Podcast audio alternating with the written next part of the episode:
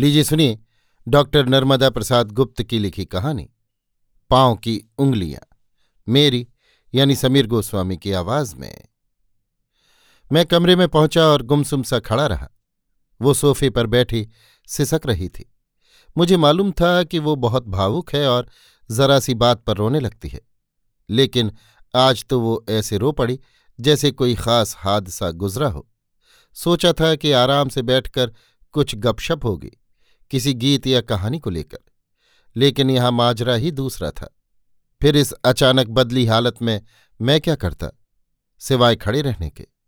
कभी उसके आंचल ढके चेहरे को देखता और कभी सजे सवरे बैठके को, जो एक कलाकार के एल्बम से कम नहीं था। बैठक से मेरी पहचान कुछ ही दिनों की थी, जबकि शोभा से पुरानी। पाँच साल पहले ही मैं इस नगर में आया था, तभी से अकेला रह रहा था। बिना मिले जुले या किसी तरह का संबंध बनाए। सिर्फ़ खाना खाने नीलकमल होटल जाता और कमरे में बंद हो जाता। होटल की दूरी भी कोई खास नहीं थी, पर बस्ती के मुख्य मार्ग पर होने के कारण उस तरफ़ खूब चहल पहल रहती थी। सड़क के दोनों तरफ़ ऊँची ऊँची इमारतें दिन में हंसती बोलती और रात में खामोश बैठी, किसी की पदचाप के लिए लालायत रहती। कुछ रात बीतने पर ऊँघती इमारतों को चुपचाप देखना बहुत अच्छा लगता है, खासतौर से चांदनी रात में। मैं भी करीब एक फरलांग जाकर ठिठक गया था। गांधी विद्यालय की इमारत के किसी कमरे से एक गीत की सुरीली धुन गूंज रही थी। सुरीलेपन से मुझे कोई लगाव नहीं था, लेकिन गीत की पंक्तियों में इतना बांकपन था कि मैं खिंचा हुआ चला गया। कवि गोष्ठी चल रही थी और एक अपरिचित कवियत्री कविता पाठ कर रही थी। गोष्ठी काफ़ी देर तक चली और मुझे भी संकोचवश बैठना पड़ा। केवल एक औपचारिकता का निर्वाह। मैंने उसके गीत को तो जी भर सराहा था, बाकी एक मौन चुप्पी लिए बैठा रहा। शायद इसीलिए किसी ने मेरी परवाह नहीं की थी, और मुझे भी किसी से जुड़ने की चाह नहीं थी। गोष्ठी खत्म होने पर मैं सबके पीछे पीछे सड़क पर आ गया था और फिर इन इमारतों पर नज़रें लगाए था, जो अब नींद में बेहोश थीं। मेरे इस सहज व्यापार को उसने गंभीरता से पढ़ा था और पास आकर टोका था। हमेशा विचारों में खोए रहते हैं आप। ऐसा तो कुछ नहीं। सुना है कि आप कॉलेज में हिंदी के प्रोफेसर हैं? जी। फिर भी शहर में कोई नहीं जानता आपको? मुझे। आप नहीं जानते कि अनजानेपन में जो मज़ा है, वो और कहाँ? अपने मन की बात है। आप अपने ही मन की कह डालिए। और इस थोड़ी सी बातचीत में मैंने पहली बार उसका परिचय पूछा था। केवल नाम और निवास का पता। लेकिन उसने अपने संबंध में काफ़ी बता दिया था।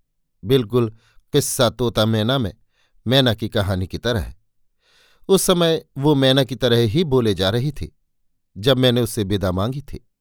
उसने उसी अंदाज में घर आने की जिद की थी और मुझे लाचार होकर स्वीकार करना पड़ा था। बाद में खुद को कोसता हुआ उसके फ्लैट में पहुँचा था। बैठका खुला था। संकोच में दुबका सा सोफे की कुर्सी पर बैठ गया। कुछ देर में वो नीली रेशमी साड़ी पहने धीरे से आई थी और गोरे चेहरे पर टकी बड़ी बड़ी आँखों से मुस्कान बिखेर कर पूछने लगी थी, आपने उस दिन मेरी ही तारीफ़ क्यों की थी? मैं सकते में आ गया था। सोचने लगा था कि ये कोई बात करने का ढंग है, उस मेहमान से जो पहली बार आया हो। फिर भी मैंने उसकी शोखी बर्दाश्त कर ली थी और उसे नीचे से ऊपर तक निहार कर कहा था, मैंने आपकी तारीफ़ कब की? आप जानबूझकर बात अधूरी छोड़ते हुए मैं उसकी तरफ़ ताकने लगा था, ताकि उसका असर मालूम पड़े। नारी अपना भेद छिपाने में कुशल होती है, पर वो कुछ अलग निकली। उसका चंपक वर्णी चेहरा एकदम लाल हो गया था और हँसते नयन नीचे झुककर रोआसे से हो गए थे। मैंने अपनी गलती महसूस की और बात पूरी कर दी। आपका गीत ज़रूर सुंदर था। शायद इसीलिए कि वो पूरी तरह से उजागर नहीं होना चाहती थी। ये भी संभव है कि उसे मेरे शब्दों से चैन मिला था। वो सहज हो गई थी। बोली, मेरा मतलब कविता से ही था। आप लोग परख जानते हैं। दूसरों की चिंता मुझे कतई नहीं है। परखाव का मामला कुछ आगे भी चला और मुझे पता लगा कि इस शहर में किस तरह की गुटबंदी चल रही है। एक दूसरे को नीचे दिखाने की कोशिशें हैं और उन सब के बीच फंसी शोभा। शिकारियों से घिरी हिरनी की तरह बेबस लगती है। उसे कुछ सहारे की ज़रूरत है। उसी के समर्थन में मैंने तर्क दिया था। शोभा जी, आपके गीत निश्चित ही छपने लायक हैं। आप पत्र पत्रिकाओं में भेजें और एक संकलन भी निकाल डालें। शोभा को मानो मन की मुराद मिल गई थी। उसने अपने गीतों को मांझना शुरू कर दिया था। कभी कभी वो कोई गीत सुना देती और मेरी राय जानने का प्रयत्न करती। मैं भी बिना किसी लाग लपेट के अपना फैसला सुना देता था, जिसे वो खुशी से सिर माथे लगा लेती थी। इस सब के बावजूद मेरे मन में एक सवाल हमेशा रेंगता था, जिसे बार बार इच्छा रखते हुए भी पूछ न पाता था। एक बार जब हम चुप बैठे थे और कोई बात नहीं उठ पा रही थी, तब मैंने वो प्रश्न रख ही दिया। शोभा जी, क्या बात है? कि आपके गीतों में पीड़ा ही पीड़ा है? एक अनजाना दर्द। कहीं भी कोई दूसरी बात नहीं? उत्तर देने के बजाय वो रो पड़ी थी और कुछ देर तक कमरे की हवा में एक अजीब सा कसैला पंछा गया था। एक अनचाही खामोशी परत दर परत बैठती जा रही थी, जिसे तोड़ना ज़रूरी मानकर मैंने कहा था, आप तुरंत रो देती हैं। क्या दर्द का ज्वालामुखी इतना कमज़ोर है कि तुरंत फूट पड़ता है? आप नहीं जानते कि मैं कितनी मुश्किल से गीत रच पाती हूँ। क्यों? आपकी जैसी भावुकता गीत ढालने के लिए काफ़ी है। उससे क्या? बड़ी ज़बरदस्ती लिखती हूँ। वे तो कई बार कह चुके हैं कि कविता अविता सब बेकार है। क्या होगा उससे? कहीं जाना ठीक नहीं, न गोष्ठी में, न सम्मेलन में। पुरुषों के साथ बैठने में लज्जा नहीं आती। मंच पर कितनी बेहूदगी होती है, कैसे सहन करती हो? ऐसा लगता है कि उनके दिमाग में कोई कीड़ा रेंगता रहता है। अब आप ही बताइए कि गीत कैसे बने? और वो फिर रो पड़ी थी। साड़ी के छोर से अपने मुख को छिपाए काफ़ी देर तक से सकती रही थी। मेरे सारे संवेदन उसी के चारों तरफ़ घूमने लगे थे। उसे समझाने के लिए मैंने एक अध्यापक के लहजे में कहा था, शोभा जी, आप ये सब अपने मन से हटा दीजिए। किसी के कहने से क्या होता है? आपके गीत तो उनकी प्रतिष्ठा बढ़ाते हैं, कोई धब्बा नहीं लगाते। लेकिन पत्नी को पति के पीछे चलना पड़ता है। मैंने भी सब कुछ छोड़ दिया है। जब वे कहते हैं, तभी कहीं जाती हूँ। नहीं तो कमरे में दुखी दो चार आँसू ढुलका कर अर्घ चढ़ा देती हूँ। सिस्कियों का दौर फिर चालू हो गया था। कमरे का ताप कुछ ऐसा बदल गया था कि जितना मैं कहता, वो उतनी ही निराश होती जाती। लगता था कि वर्षों से संजोई पीड़ा का बाँध अचानक टूट पड़ा हो और किनारे के सारे पेड़ बह गए हों। इस बहाव में मैं भी नहीं बच सका था। इस अंदरूनी बदलाव की स्थिति से मैं दुविधा में फंस गया था। सोचता रहता कि उसके घर जाने से एक भूचाल सा उठता है और ना जाने से वो जंगल की भटकी उस असहाय गाय सी लगती है, जिसके पीछे कोई शेर लगा हो।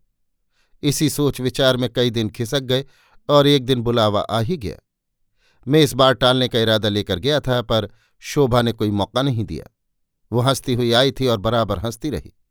तमाम चर्चाएँ छिड़ी रहीं तर्क वितर्क होते रहे, लेकिन बीच बीच में उसकी हँसी झंझनाती रही। उसे ऐसी हालत में पाकर मुझे और भी खुशी थी। कोई खतरा नज़र नहीं आता था।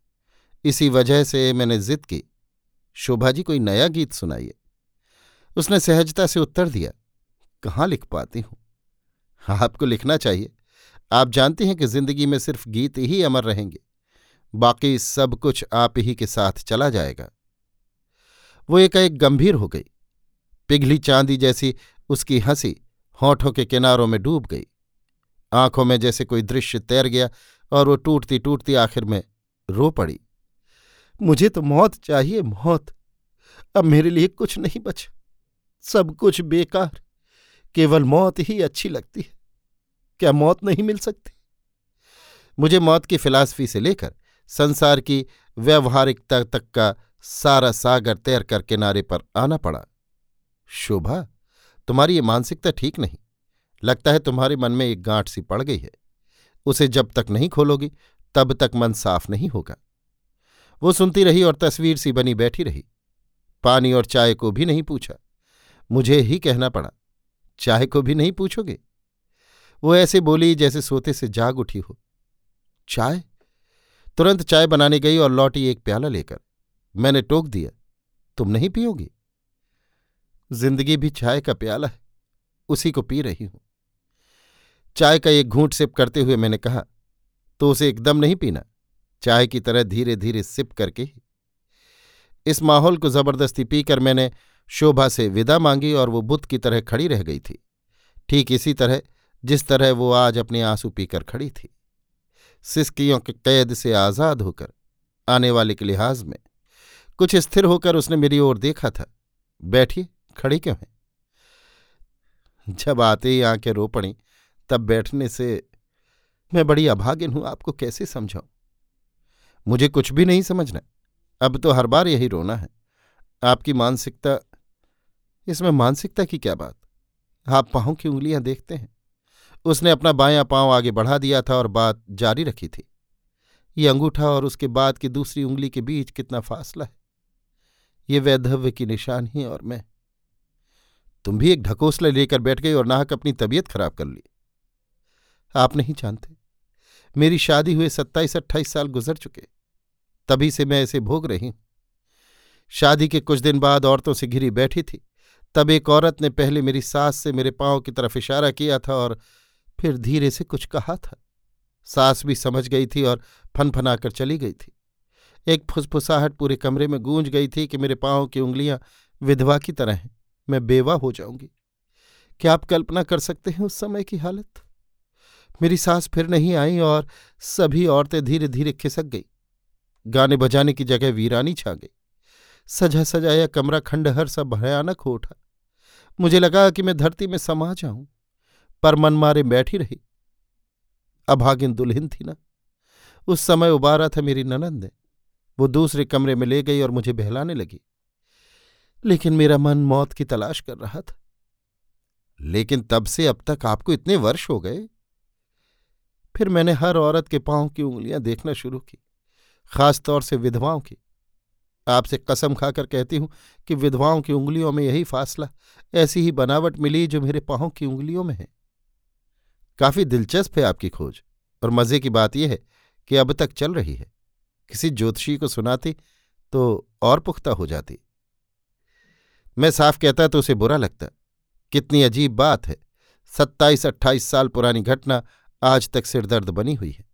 मैं जितनी गहराई से उसे सोचता, उतनी ही ऊब होती जाती। लेकिन दूसरी तरफ़ शोभा का विश्वास अमर बेल की तरह फैल गया था, जिसके दिमाग का रस पिए जा रहा था। सवाल था उसके मानसी उपचार का, जिसे मैंने एक वैद्य की तरह तय कर लिया था।